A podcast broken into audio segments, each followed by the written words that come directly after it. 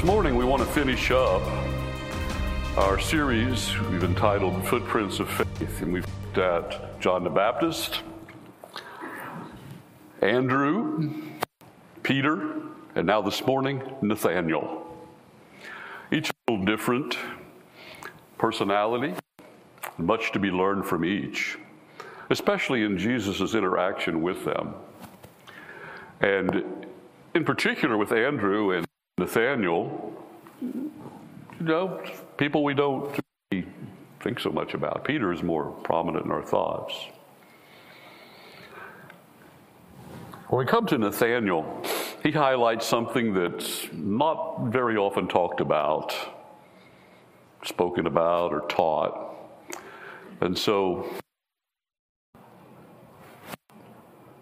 I want to compare it to something that is very much talked about, emphasized, and is very popular in the world today, and that is this thing called meditation. Now, we recently got a subscription to PureFlix, and we've really been enjoying that at home. It's such a blessing to be able to watch things on your TV that were principles and practices are just normal. I mean, that's such a blessing to see that. But sometimes we can't find something on there, and we'll switch over to you guys. You hold your ears for a minute. Sometimes my wife and I switch over to the Hallmark Channel. But really, next to PureFlix, that's at least if I watch a romance with my wife or one of the Hallmark mysteries, usually we don't see people killing each other and fighting and cursing and all that. At least. But there's a big difference. On PureFlix, you see Christian people talking about faith, prayer, going to church, so forth. But on the Hallmark Channel, mostly you don't see that. But what you do see is people meditating, people doing these things. It's not really pushed, but it's just popular. It's what evidently people are doing. There's been a lot of scientific studies about meditation.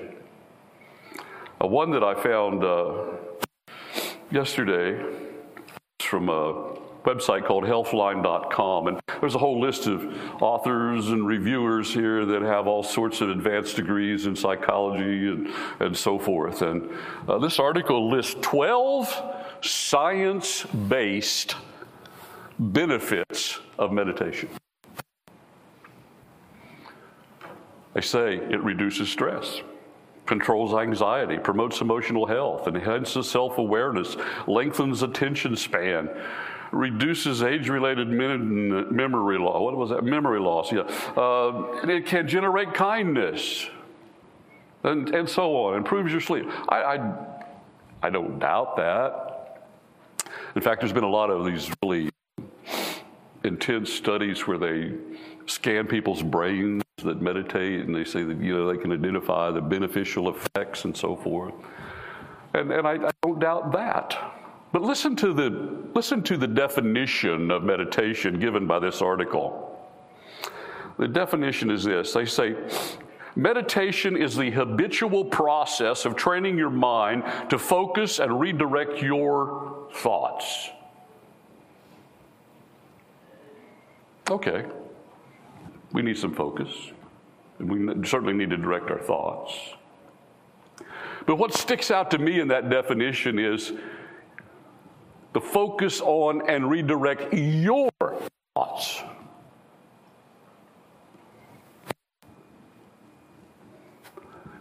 There is what I would describe and call biblical meditation that has a drastically different definition. And that's focusing on understanding and applying God's thoughts, which is far, far more important than what we're normally thinking.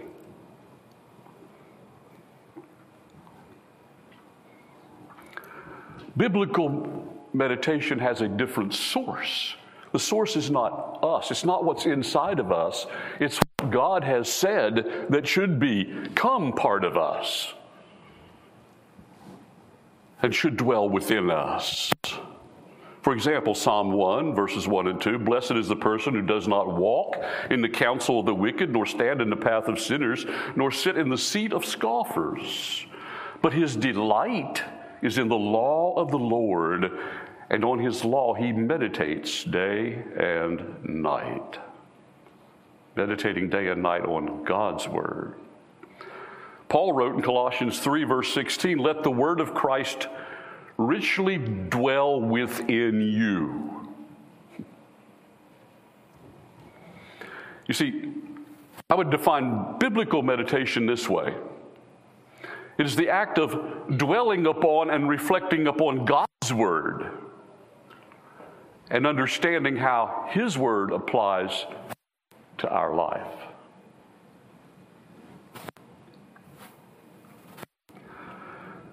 Biblical meditation goes beyond reading the word. Well, you've got to read it before you can meditate, so we understand reading is important. But it goes beyond the reading of God's word. If you have a reading plan, stick with it. We're not trying to replace that in your thinking. We're just saying there's another step. It goes beyond just reading. It even goes beyond memorizing the word. Now, memorizing will really help you to be able to meditate on it because you've got something to think about. But reading and memorizing are not the ultimate. Personal application that you draw from God's word as the Spirit of God directs your thinking and understanding changes your life. As David wrote so many years ago in Psalm 119:11, "Your word I have hidden in my heart, that I might not sin against you." Now, there may well be some health benefits to meditating on God's word, but I can tell you what, there's some surefire spiritual benefits that I would suggest to you are far more important than any physical benefit that may come. And that's what we want to talk about this morning. If we learn to meditate on God's word, to reflect on it, to dwell on it, to think about it, to try to apply it, it'll change our lives. Now, just in case some of you are thinking, I don't want to get too spiritual, I mean, we all know people and have been around people that are Christians and they love the Lord, but they just kind of a little bit over the top. I remember a young girl I knew in college years ago, and she couldn't complete a sentence without saying, "Praise God." Okay, nothing wrong with that. But sometimes when people are just too upfront, we wonder how sincere they might be, don't we? We think we begin to wonder, is it put on? So we kind of draw back from, projecting Christianity to everyone all the time. Then that's okay. But that doesn't mean we shouldn't be thinking on and meditating on and applying God's word in our life and our actions and in our words constantly. So don't fear overexposure, just apply it differently. So what we want to talk about today is this point. Reading and reflecting on God's word is an essential part of our spiritual life. I put reading in there because you got to read it before you can reflect on it. But remember, don't stop there. Reading and reflecting on God's word. We'll call that process, those two steps, meditation, biblical meditation. It's a very essential aspect of our entire life, no matter what we're doing. But what are the benefits? How does this, if it's so essential, how does it make our life better? How does it improve our relationship with the Lord? Well, there's three benefits that you can identify that we can see in the life of Nathaniel. And the first one is simply this. Biblical meditation produces discernment. Now let's go to Nathaniel and see that. Let's go to John chapter 1. We're going to begin at verse 45, John 1, 45, all the way down to verse 49. We're going to read verse 45 to start with. Philip found Nathaniel. Now remember, Andrew found Philip. Or I mean, Jesus found Philip, but Andrew probably had a part in that, as we discussed. And the next step in this progression of these people becoming disciples of Jesus Christ is Nathanael. And it says, Philip found Nathanael and said to him, "We have found him whom Moses in the law and also the prophets wrote, Jesus of Nazareth, the son of Joseph." So who was Nathanael? Who was this fellow that Philip found? Bible commentators are really all over the map on who he might have been, but I think it's very easy to discern. When you think about it, Nathaniel is not mentioned anywhere else in the New Testament except the last part of the Gospel of John. So the name Nathaniel doesn't appear on any of the list of Jesus' disciples. Yet we find him here in the beginning of the Gospel of John with the disciples, the other men who became disciples of Jesus, and we find at the end of the Gospel of John, Peter and John and James and all those who went back to fishing after Peter's denial and after the crucifixion of Christ before they knew he had been resurrected. And Nathanael was listed with them having gone back to fishing. So how is it he's there in John 1, he's there at the end of John, and he's not mentioned anywhere else? Well, most Bible interpreters believe he is indeed the one called Bartholomew. And that makes perfect sense because Nathaniel is a given name. That was the name given to him by his parents. Bartholomew is an ancestral name. Bar means son of in Hebrew. Well, remember last week, Peter, Bar Joseph, son of Joseph. So it's perfectly understandable to call him one or the other. But he seems to be in the group and probably indeed was Bartholomew. That being said, let's talk a little bit about this man, Nathanael. Nathanael knew the scriptures, no doubt about that. It's so evident here. When Philip tells him, "We have found the Messiah, and he is Jesus of Nazareth, the son of Joseph," what is Nathanael's response? Nathanael said unto him, "Can any good thing come out of Nazareth?" Philip said to him, "Come and see." That's verse 46. Why did he say, "Can any good thing come out of Nazareth"? Well, here Bible commentators will say, well, maybe perhaps Nazareth was a kind of a rough town and, you know, it had a reputation for no good. Others suggest maybe that John or others were, like Nathanael, were kind of prejudiced against people that came from Nazareth. Remember, Jesus was not born in Nazareth. When they came back from fleeing to Egypt, after he was born in Bethlehem, Mary, Joseph, and the babe fled to Egypt because of Herod, who killed the babies. When they come back, God warned them, they went to the north, they went to Galilee, they settled in Nazareth. But from Nathanael's standpoint, being a man, I believe, who knew the scriptures well, would have immediately said, "Nazareth?" I mean, he would have known of Micah chapter 5, verse 2, which specifically states that the Messiah would be born in Bethlehem. He was, but Nathanael had no way of knowing that. But Nathanael knew the scriptures. The scriptures gave him understanding. So when he heard this, he was discerning about what he was hearing. He's saying, wait a minute, there's something not right here. That's what discernment is. And when we understand the scripture, when we meditate on the scripture and we make it a part of our life, we gain discernment. The unfolding of your words, says the psalmist in Psalm 119. David writes in verse 130, "The unfolding of your words gives light. It gives understanding to the simple." Now, that's not a derogatory term when it says the simple. The Hebrew understanding of someone who is simple, it just means somebody that's untaught, somebody that's young and inexperienced. Well, discernment will come as we grow and mature, but it comes through God. His words give light and understanding to the simple. Solomon, I'm getting my characters mixed up again. Nathaniel's discernment that we just spoke of, which immediately caused him to doubt whether Jesus was the Messiah based on where he was from, that discernment is derived from God's word. It comes from God's word. Discernment is based on what the scriptures reveal.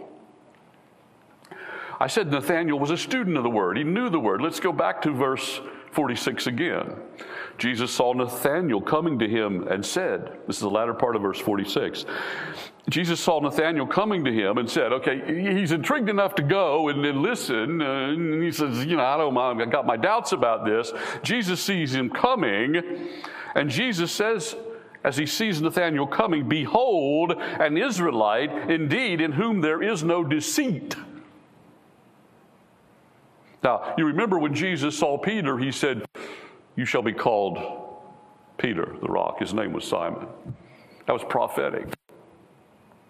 Here Jesus states something about the character of Nathanael, but he had never spoken to Nathanael. Humanly speaking, he would have had no way of understanding anything about what kind of character Nathanael had. He says two things of importance here. He says, behold, an Israelite. Now, who was named Israel in the Old Testament? Jacob. Jacob was renamed Israel when he finally got over his old ways and submitted himself to the Lord.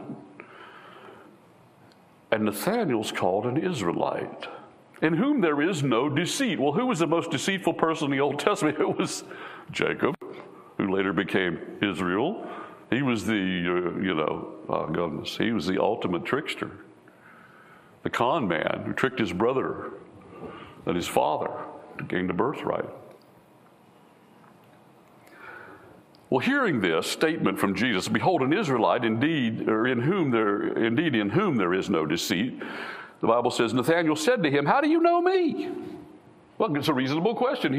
He's somebody that's going to have to understand and have verification of anything before he reaches a conclusion. He's a discerning person. How do you know me? Jesus answered and said unto him, before Philip called you, when you were under the fig tree, I saw you. Now, let's stop for a minute. The common Jewish houses in that day were made out of stones. They had one room and a flat roof and no AC, okay?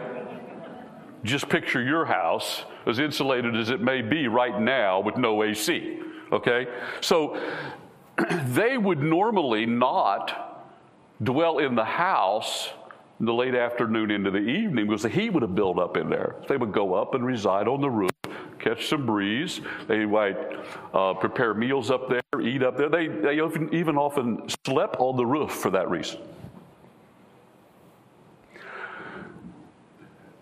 That just to help our understanding. The other place they would go to get out of the heat is under the shade of a fig tree. I remember as a youngster, I grew up in a town, nobody had air conditioning. That was just unheard of. But everybody had a front porch to get on when it was hot and there was some breeze, or you would see people sitting in lawn chairs under the shade of a tree. It's the same thing. Today we just go inside, but unless we want to be outside for some particular reason. But being under the fig tree is often where Jews would go to pray, have their devotions about God, meditate. It actually became proverbial in those days to refer to being under the fig tree as a way of saying spending time in prayer and meditation. So some would doubt whether Andrew was actually under a fig tree or maybe he was just meditating somewhere else. Doesn't really matter. I think he really was under a fig tree. And the incredible part about this was not that Jesus saw him under the fig tree. Believe me, I never saw a fig tree until I moved to North Carolina from West Virginia. And we didn't have fig trees in West Virginia, but they have fig trees in eastern North Carolina. And Believe me, you can sit under a big fig tree and you can still see there's somebody under there. Maybe on Sunday might get such thick foliage, maybe you couldn't, but it's not a completely secluded place. I don't think anything about Jesus seeing him under the fig tree necessarily proved anything to Nathaniel. It wasn't that Jesus saw him under the tree that convinced Nathaniel that he really was the Messiah. It was the fact that Jesus knew what he was thinking about under the fig tree when he saw him. Well, where does it say that? Well, it's very clear in the scripture here. What did Jesus say? Behold, an Israelite in whom there is no guile, no deceit. Apparently, and this is further confirmed when we get further into the context, apparently Nathaniel, sitting under the fig tree, was thinking, and they didn't have Bibles. They didn't have printed Bibles. They had scrolls, but the scrolls are pretty much in the synagogues. So he's sitting under the fig tree. He's not reading about Jacob. He's thinking about Genesis chapter 28, the story of Jacob, as he's fleeing from having tricked his brother out of his birthright, and Esau threatened to kill him, and he's fleeing. He's going to Laban's house, far away. He stops for the night, and God gives him this vision of what we typically refer to as Jacob's ladder, which confirmed the fact that God was going to fulfill the promises made to Abraham and then to Isaac in the person of Jacob, or to him as well. That's very important. But Jacob was not a fit character to receive anything from God at that point. And I suspect that Nathaniel was thinking about that and saying, if God could and would fulfill his promises and give his grace to someone like Jacob, then now that's wonderful, but I don't want to be like Jacob. If God's so wonderful and so gracious and so forgiving and so true to his word, I should be different than Jacob.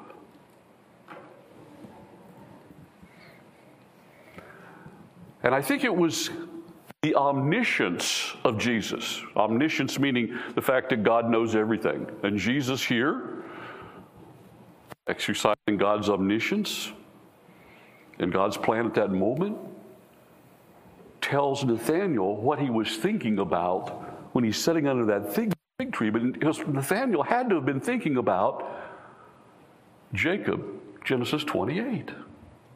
And so we see Nathaniel's response again. Nathanael answered him. This is what he said. Rabbi, meaning teacher. Rabbi, you are the Son of God. Capital S in the English.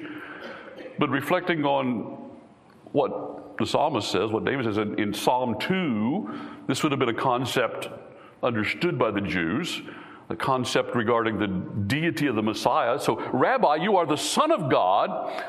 You are the King of Israel. He uses that word again. Nathaniel was convinced that he was the Messiah.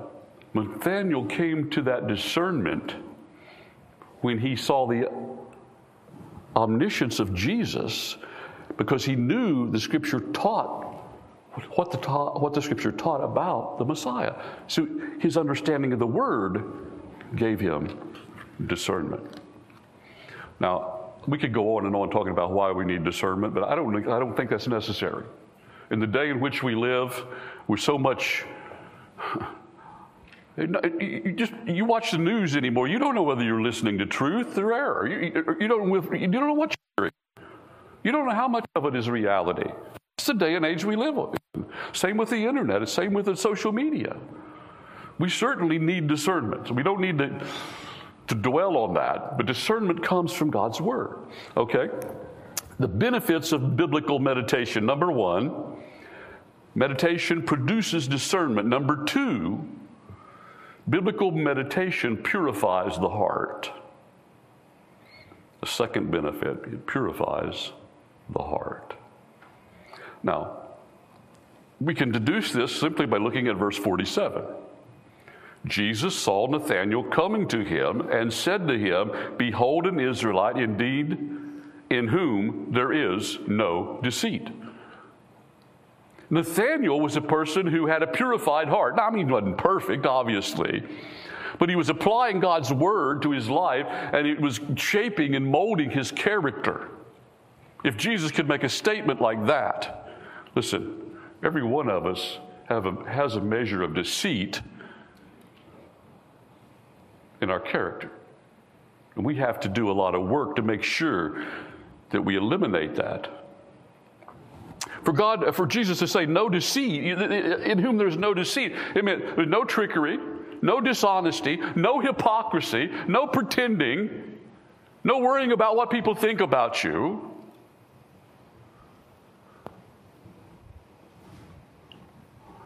That's some compliment, by the way. The word deceit in the original means it was a word used in the Greek language to refer to bait, where you trick a fish to biting a hook. You know, we probably all know someone like this. You know someone probably, or have known. I have. Someone who is continually stretching the truth, or continually embellishing the truth. I used to have a friend in high school who was like this.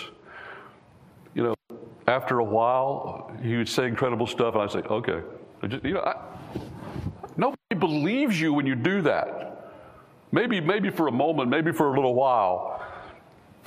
Why do people do that? Well, it's a sad expression of their insecurity.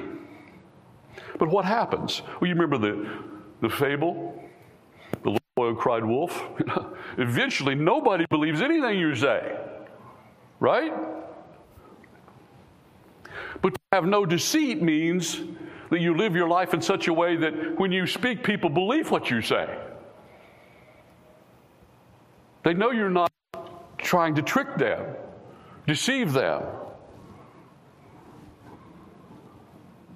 This was the kind of person that Nathaniel was. Now, let's go to 1 Peter chapter 2. 1 Peter chapter 2 for a moment. Peter writes, 1 Peter 2 verse 1, "Therefore, putting aside all malice and all deceit," same word, "putting aside all malice and all deceit and hypocrisy and envy and all slander, like newborn babies, long for the pure milk of the word." You see the word pure? It's translated deceit in that same sentence earlier in the previous verse, translated deceit. It's the same word translated pure without the prefix on the word, which negates it. In other words, when it says deceit, it says adulos, which means the opposite of being pure. And then when he uses the same word to refer to pure milk, he drops the Greek alpha in front of it, so it's the opposite. So what's this mean? Okay, it says we should be doing this. We should be putting aside all malice, all deceit, all hypocrisy, all envy, all slander. Those are all participles that modify the main verb, which is in verse 2, and the main verb is to desire or long for, as it's translated here, the pure milk of the word that you may grow in respect of salvation. So you can't grow in your spiritual life.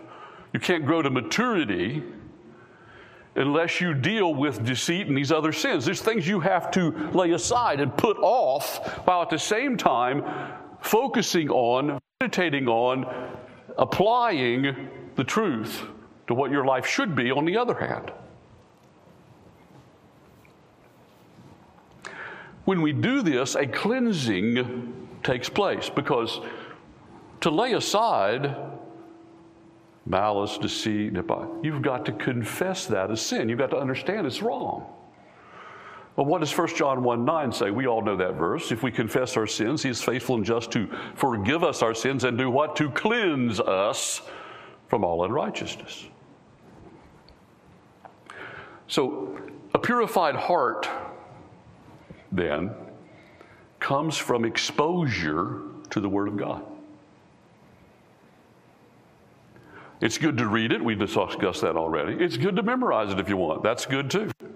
But there's a third step that is crucial, and that is meditating upon the Word of God. We read Psalm 1, where it talks about meditating on the Word of God, the law of God, day and night. The Hebrew word translated meditate means to literally mouth words under your breath to yourself, going over something. You don't need anybody else to hear it. You're just reminding yourself. So if you take the Word of God and you go over it, you reflect on it, you think about it, you focus your energies on understanding it, not only just on what it says, but how it applies to your life. That's meditation. And that produces confession of sin and changes your character.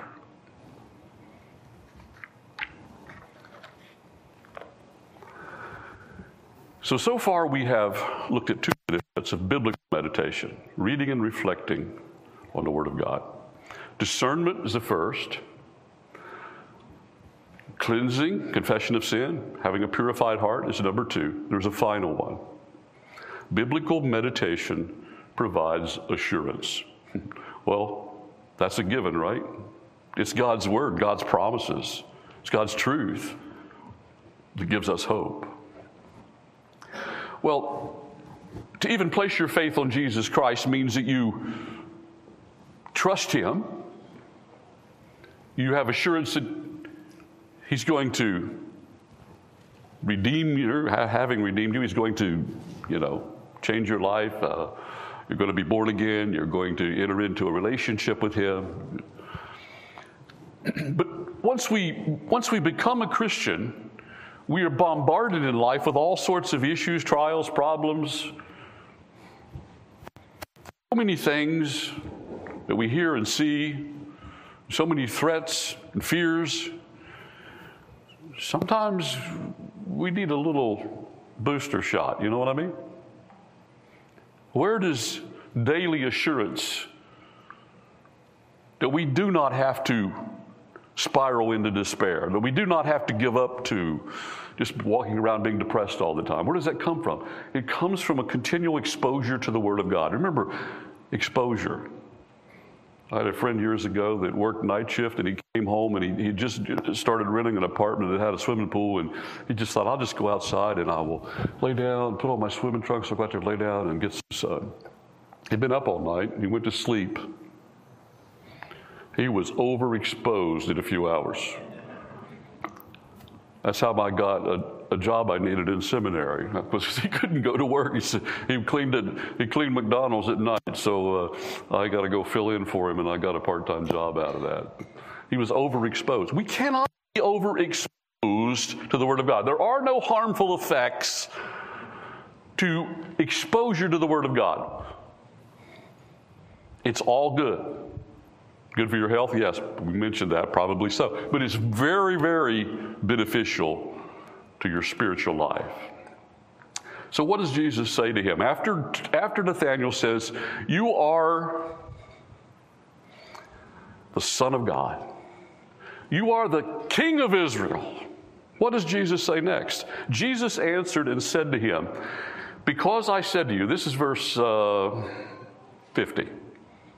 Look at the last two verses now, 15:51. Jesus answered and said to him, because I said to you that I saw you under the fig tree, do you believe? You will see greater things than these. Now, we've got to stop and look at this. It's translated as a question. I'm reading from the New American Standard, 1995. It says, do you believe? And it has a question mark. But it could just as well be translated, you do believe, without a question mark. That's just a translation thing there.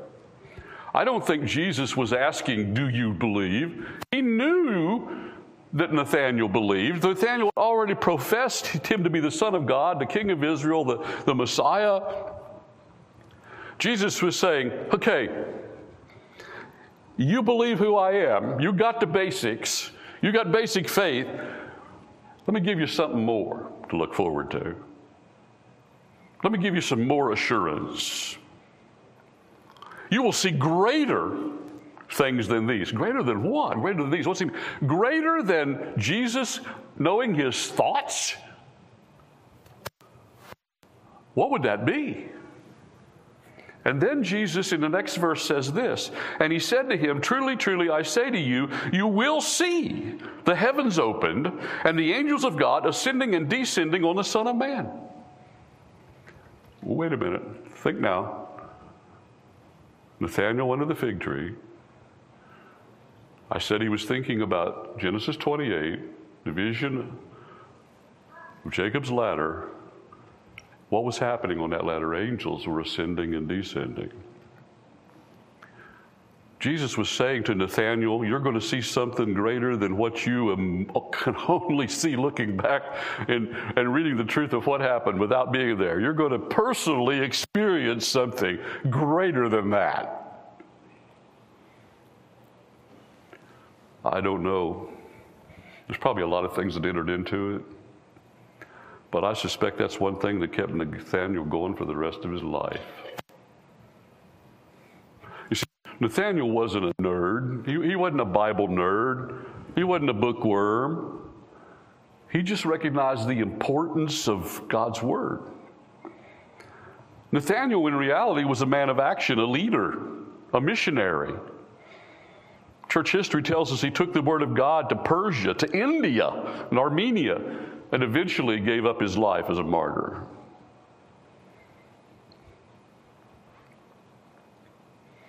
What did this mean? What was the assurance? I'm not really sure. I just love it in the ABF when someone asks me a question, and now you all ask such deep questions, and you're so thoughtful. And I'll have to look at you and say, I don't know. There's things we just don't know. It's not revealed. I can come up with some doggone good guesses. And that's probably what you're going to find in a commentary, a lot of guesses as to what this means. There's no specific incident anywhere in the Gospels of anything akin to what's described here.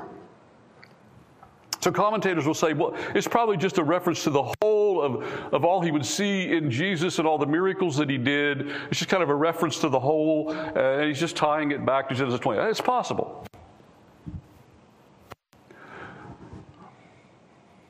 Well, since everybody else is guessing, I'm going to throw something out there. Matthew chapter 25, verses 29 to 31. But immediately after the tribulation of those days, the sun will be darkened, and the moon will not give its light. And the stars will fall from the sky, and the powers of the heavens will be shaken. And then the sign of the Son of Man will appear in the sky, and then all the tribes of the earth will mourn, and they will see the Son of Man coming on the clouds of the sky. The mourning ones are the ones that don't know Jesus when he comes back. They will see the Son of Man coming on the clouds of the sky with power and great glory, and he will send forth his angels with a great trumpet, and they will gather together his elect from the four winds, from one end of the sky to the other. Jesus, returning in a slow and deliberate manner, at the end of the tribulation, the second coming, the church already had been removed for 7 years, slowly descending, all the people of the earth will see him as the world rotates, or it's put on, electronic media. Somehow the whole world has access to seeing this event happening in slow motion, so to speak, and the angels God being sent out, and they're gathering the elect from the four corners of the earth and coming back. I don't know about you, but it sounds a whole lot to me like what Jesus is describing when he spoke to Nathanael. I don't know what it is. But we do know that the resurrection for Old Testament saints, the dispensation of the law, will come at the same time Jesus comes back. So wouldn't Nathanael be there? Could well be, depending on what moment that resurrection took place. I don't know that. I just don't know. But I do know this. This is what I do know. I will be there, and you will be there, because we're coming back with him.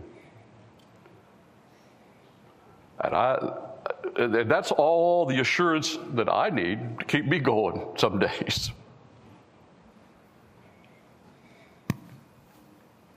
And it comes from God's word. And you understand truth when you give yourself to understanding God's word. Don't just read it and forget it. Now look, you're not going to remember a lot of things over time. You feed on the word of God. You know, you things you learned at one point. You might have to come back to it and be reminded of it later. I ate last week either.